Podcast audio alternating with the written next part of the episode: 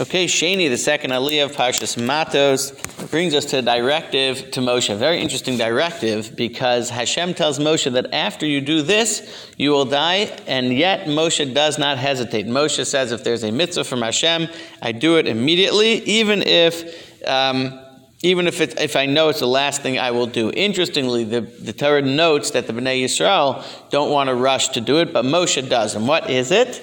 Moshe pushes them to do it because he doesn't want to hesitate.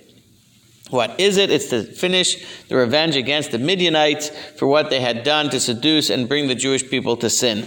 Interestingly, it will find that Bilam was right there. Bilam is going to be killed in this battle with the Midianites, and he was there because he came to get paid.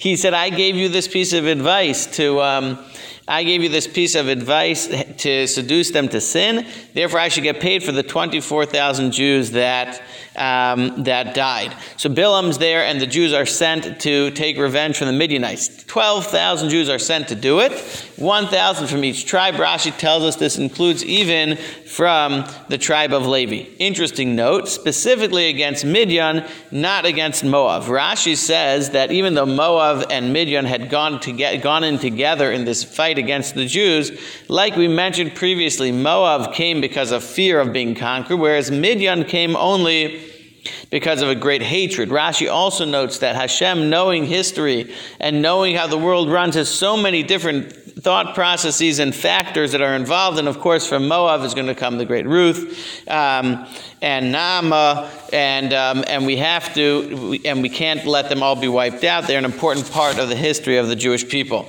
So they go out to fight, led by Pinchas. And here we get a very, very interesting Rashi. Rashi says that all 12,000 of these, of these um, soldiers were righteous people. As we'll see, they don't uh, touch any of the booty, any of the loot that they conquer without permission. They're all very righteous people. But the Midianites came to do battle in a miraculous black magic manner with the help of Bilam, that they were literally flying, Rashi says, um, trying to attack the Jewish people.